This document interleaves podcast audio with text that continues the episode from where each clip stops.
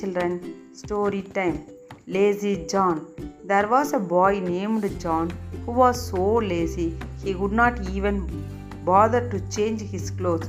One day he saw that the apple tree in their yard was full of fruit. He wanted to eat some apples, but he was too lazy to climb the tree and take the fruits. So he lay down underneath and the tree waited for the fruits to fall off. John waited and waited until he was hungry, but the apples never fall.